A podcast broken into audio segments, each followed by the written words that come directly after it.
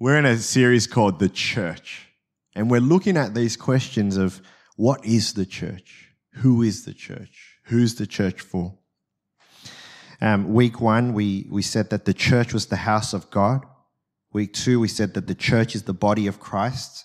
Last week, we said that the church is the bride of Christ. And today, the church is the hope of the world. And that's where we're going to land today. Um, have you ever thought about the world that we live in? I know for many of us, we just work, we, we study, we, we do family stuff, we just wake up, sleep, wake up, sleep. We just, you know, sort of day in, day out. But have you ever thought about the world that we live in? At the state of the world?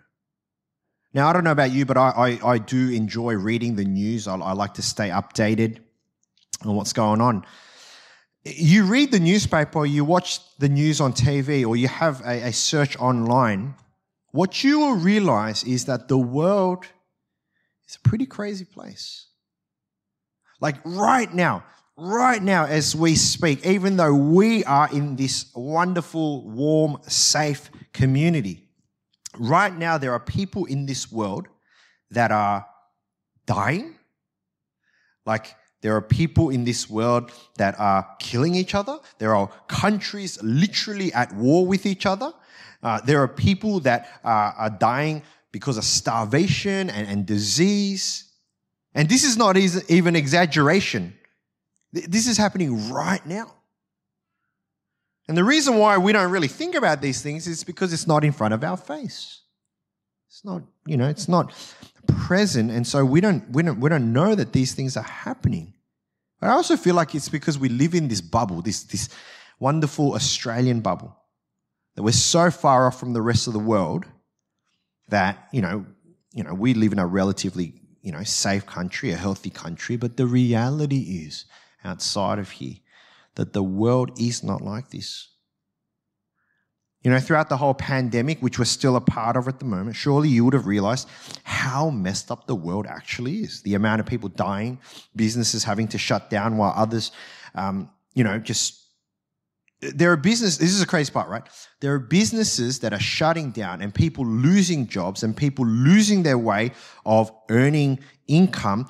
And at the same time there are businesses that are making money. All right that's the world that we live in right now it's crazy. But if you look at the world holistically, if you're honest, if you have a very true view of the world, you would have no choice but to describe it as being broken. Our world is broken. But is this it? Is that, is that it? Is that the end of our world? Is, is, is this just our status quo? Is this just like it is what it is? Do we just accept the fact that we live in a broken world? We were born into one and we're going to die out of one? It's pretty sad, right? It's pretty sad to think that the generations that come, like my children and then their children, it's not going to get better for them. Don't we long for a better world? Don't we long for an answer to the problems in our, in our world? Don't we desire for a solution? You know what the key word is? It's the word hope. We hope. Hope is defined as a feeling of desire and expectation that things will go well in the future. Hope is what keeps us going, even though we know our lives aren't great. Hope is what gets us up in the morning even though we know that life is hard. Hope is what keeps us moving, even when everything is going wrong. Hope, what a powerful word that is. Now, as I said, we've been studying the church, and, and where we're going to land on today is this it's the church. The church is the hope of the world. It's not Superman. It's not the United Nations. It's not Elon Musk. It's definitely not Bitcoin at the moment. Whoever told me to sell my house on Bitcoin should be ashamed. Luckily, I didn't. It's not anything else in the world. But the church is the hope of the world. Why is this? There are two points today. Number one, Jesus is the answer. Scripture tells us, Scripture tells us that every problem that exists in our life, every problem that exists in our world, if you take it back and back, it stems from sin. The disconnection between man and God, the disobedience of man towards God. And scripture will tell us that there is only one solution to sin, one answer to sin, and that is Jesus himself. Let me read this scripture to show you this. 1 John 5, 13 and 14. I write these things to you who believe in the name of the Son of God, that you may know that you have eternal life. And this is the confidence that we have toward him, that if we ask anything according to his will, he hears us. 1 Peter 3, 6. Blessed be the God and Father of our Lord Jesus Christ According to his great mercy, he has caused us to be born again to a living hope through the resurrection of Jesus Christ from the dead, to an inheritance that is imperishable, undefiled, and unfading, kept in heaven for you who, by God's power, are being guarded through faith for a salvation ready to be revealed in the last time.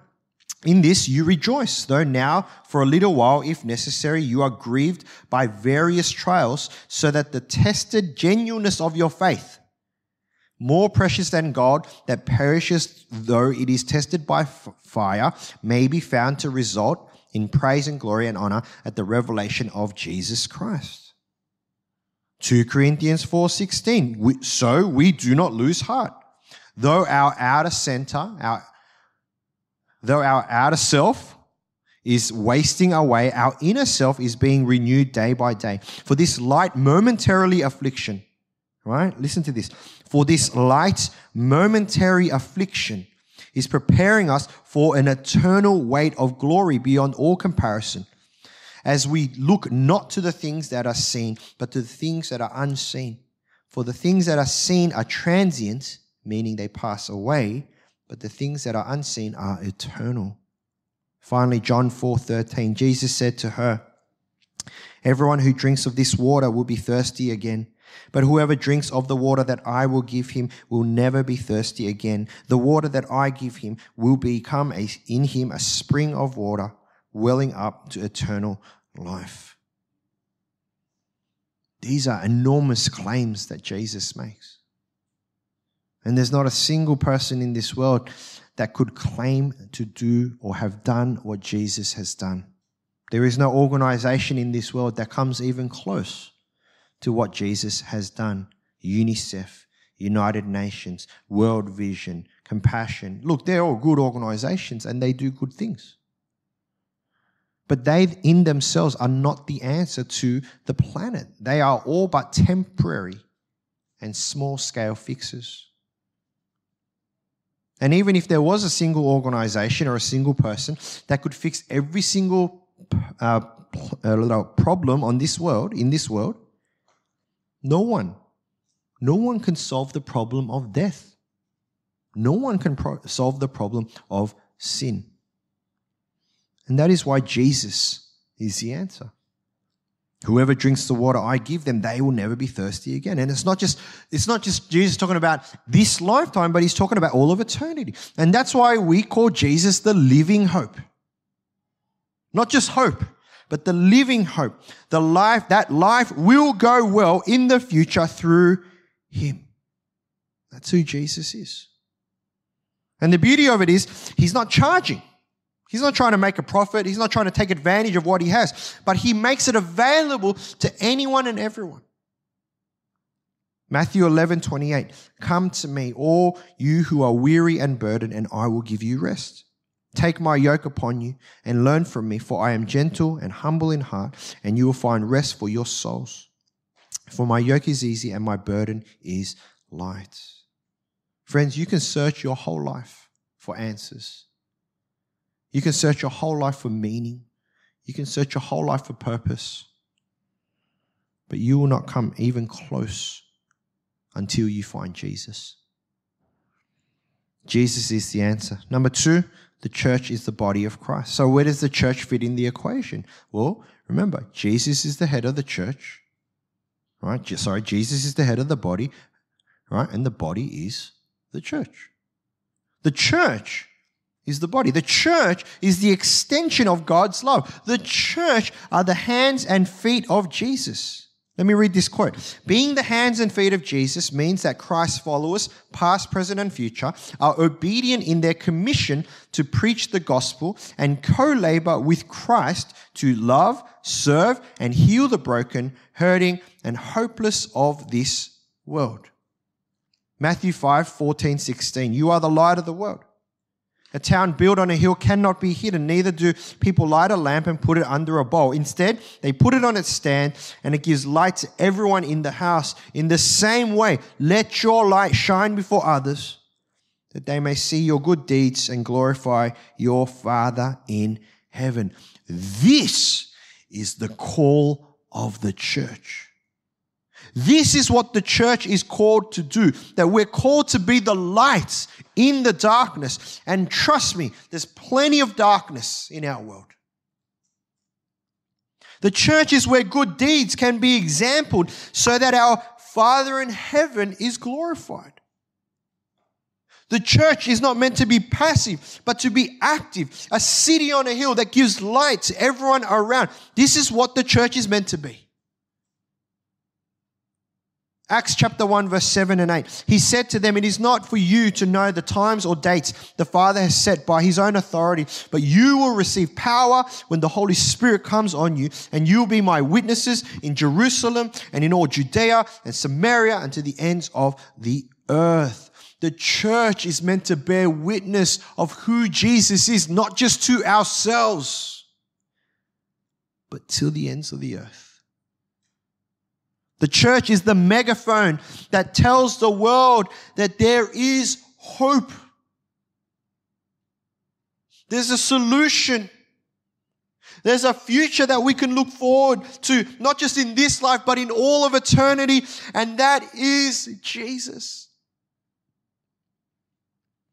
This is why the church is the hope of the world. Always was and always will be. Now, I know that when we look at the church and we consider the impact that the church has had, uh, you know, most of the time we only hear about negative things. You know, this pastor did this, this church stole money, you know, these leaders, you know, they were rubbish. Obviously, not our church. I'm not talking about our church. We don't have money to steal churches. Just kidding. We're rich. I'll let you define what rich means. We're not rich. We're comfortable. But if you go, the church is the hope of the world. Well, what has the church impacted the world? How has the church impacted the world? And I want to show you some areas of history of our lives where the church has been the hope of the world. Four areas. Number one, women's rights. The church is one of the first places where women were accepted as more than just sub level human beings. Historically, women were worth and valued less than men, especially in the Roman world. But when did that change? It changed through the love and acceptance of Jesus, who treated women with dignity, respect, and love, that then embraced women and let them uh, and invited them into the church. No longer were women just property of men, but were equally valuable and valued in the eyes of God. And that happened through Jesus and the church. The second area is humanitarian aid. Jesus cared for the outcasts, the poor, the sick, and as an extension of that, so does the church. Or so did the church and does the church. They were there to fight for those that could not defend themselves. They became the voice for those that had no voice. Caring for the poor and needy has always been a strong part of the legacy of the church right from the beginning. Now, if you consider the, uh, the major charities in the world World Vision, Compassion, Mission Australia, you know, a recent study that showed that in America, 75% of all charitable donations were motivated by faith. And I would, I would think that that same figure would be relevant to Australia today. Think about some of the hospitals in Sydney, St. Vincent's, or the one in Wahroonga, San. They're all based out of the Christian faith. Because someone Someone with faith said, I need to care. I need to help. So, humanitarian aid has changed the world. Thirdly, education. The concept of Sunday school was founded in the 18th century in England. Now, the 18th century in England was a season, not a season. This is when child labor was acceptable. Right? So if I was born in the 18th century, I'd be, I'd be living in a gold mine. Send out all five of my kids to go work. I wouldn't have to work a day. Good old days. Not good old days. You'd be all right, Chris. You'd be able to pull in some income. Back in the day, kids went to work six days a week mines, you know, in the fields, in the farms, in dangerous places. Right? This was just normal. Anyway, Sunday was a day off. Think about it. Kids, they're not educated. They can't go to school. You know, they can't read. They can't write. And it was the church. More specifically, it was a pastor in a church who saw these kids on the street and invited them into the church, not to invite them in, but to teach them, to educate them. And that's literally where the term Sunday school came from. And that just blew up. You think about some of the largest universities in, in, in Europe, in America, they all started from the faith, the church, or people of the faith. Are they still of the faith? Mm, questionable, but that's where they started. Even schools in, in Sydney, you know, Knox Grammar, Presbyterian Ladies College, Meriden, Tyndale Christian College, Covenant Christian School, all these schools, all started out of the faith, all making an impact.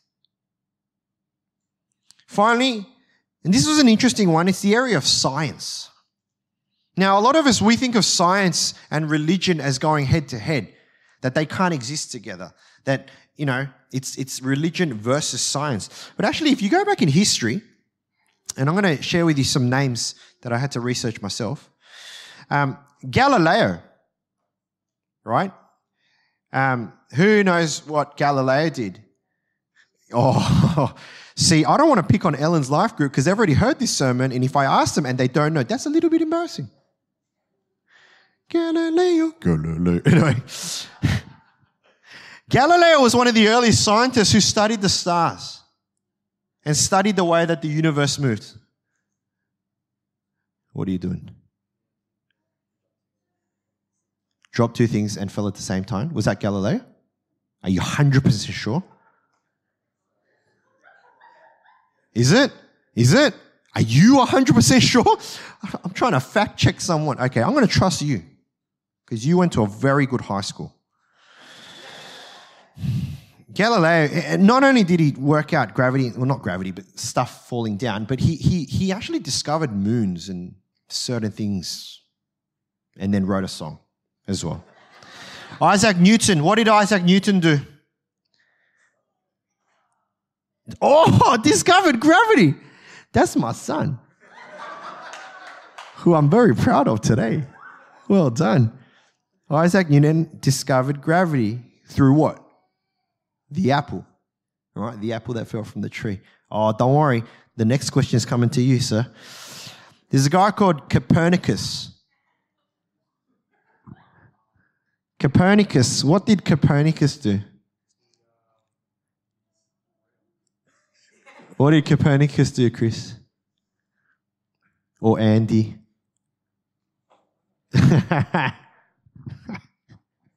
Copernicus is the guy, he was also an astronomer. He discovered that the, what did he discover? He discovered, I have to read this, that the earth revolves around the sun and not the other way around. Because until then, everyone thought that the sun revolved around the earth. Now, some of you, you think the sun revolves around you. And that's a complete different issue. All right, Copernicus. Pascal. It's okay, you're only 14. How old are you, Andy? Just Pascal. What did Pascal do? Come on. This is the best chance you've got. Dong nose. Pascal's triangle. What is Pascal's triangle, Andy? Three three sided shape. Well done. It is. It is a three sided shape. You've got a cheer squad over there from the other guy who went to your school. what is Pascal's triangle?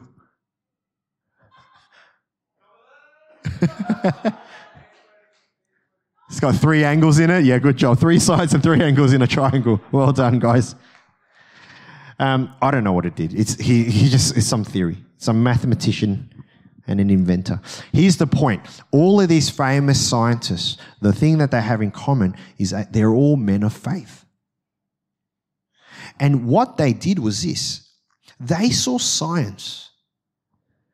Not just not, not because they wanted to invent something, they saw science as a means of uncovering traces of God's handiwork in the universe. They studied science because they wanted to know how God created the universe.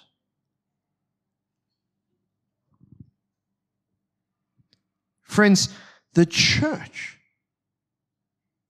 as the body of Christ, we're not, we're not called to be stagnant nor silent. But we need to understand that the church is the hope of the world. It is the light in the darkness. This is who we are as the church. But the problem is this we have forgotten. We have forgotten the mandate of the church. We have forgotten the purposes of the church to be the hands and feet of Jesus. And what we've made the church is a religious ordeal or a religious duty or a social club where we come and we feel good about ourselves and we pat ourselves on the back and then we go out. No impact at all. Even in the arts, and I don't really know too much about the arts, my wife does, but you look at all the famous artists back in the day, all of these guys, they were uh, motivated and, and even funded through people of the faith.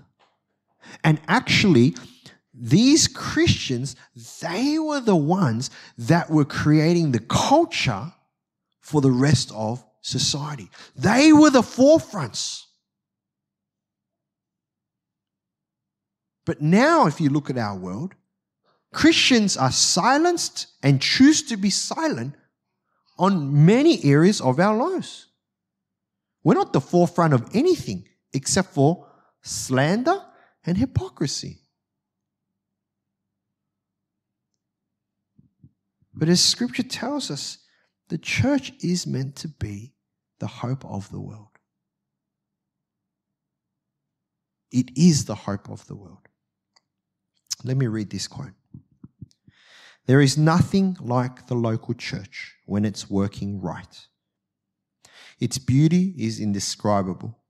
Its power is breathtaking. Its potential is unlimited. It's, it comforts the grieving and heals the broken in the context of community. It builds bridges to, to seek and open its arms to the forgotten, the downtrodden, and the disillusioned. It breaks the chains of addictions, frees the oppressed, and offers belonging to the marginalized of this world. This is the church. And I want to ask you tonight Is this who we are? Is, is this who we are? Now let's talk really specific. The Chapel Sydney. Is this who we are? Are we the hope? Are we carriers of the hope of Jesus Christ? You know, we come up to eight years in a few weeks' time, and, and I was pondering about this. How much of the world has changed because of the Chapel Sydney? And there's two ways you can look at that. Right? There's always two ways. One is you can be frustrated and go, you know what, we have made no difference.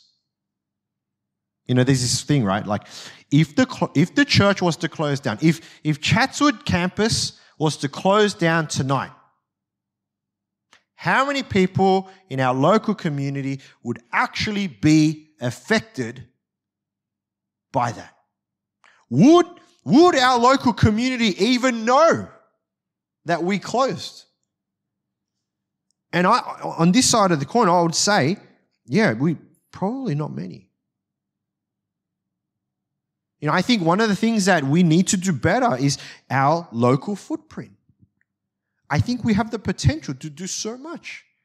I just feel like in Chatswood, we, we probably need to tap into the opportunities. And as a church, that's what we're planning to do. Burwood, it's different, different story. We've started on a different foothold. But in Chatswood, we definitely need to steer the ship. But that's only on one side of the coin. On the other side of the coin, if you ask me, has the church changed this world? I would say a hundred percent. Because I have people, I have seen people's lives change through our church. And I have seen them take what they have learned and the transformation of their hearts and taken it out into their workplaces and into their families and into the people they hang out with and, and, and try to be the salt and light. And I've seen that, I have witnessed that, and I would say, yes, 100% we're on the right track. And this is where we land. The question is not, is the church the hope of the world? No, the church is. Are you a part of this church? Yes, you are. So, are you a part of the solution of the problems in this world? That's right, you are. But it's a question is what will you do with it? What will you do with that influence? What will you do with the truth? What will you do with this good news of Jesus? Will you keep it to yourself? Will you choose to build your own kingdom and your own status? Or will you choose to invest into the kingdom of God? Will you choose to make a difference?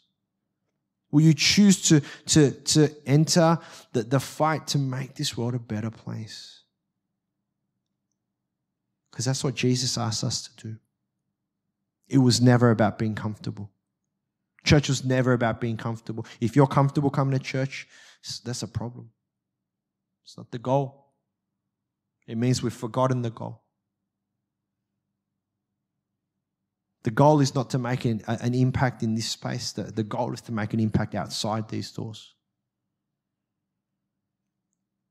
And I hope and I pray that we as a church, we, we really get this. And not just get this, but we really start to live this out.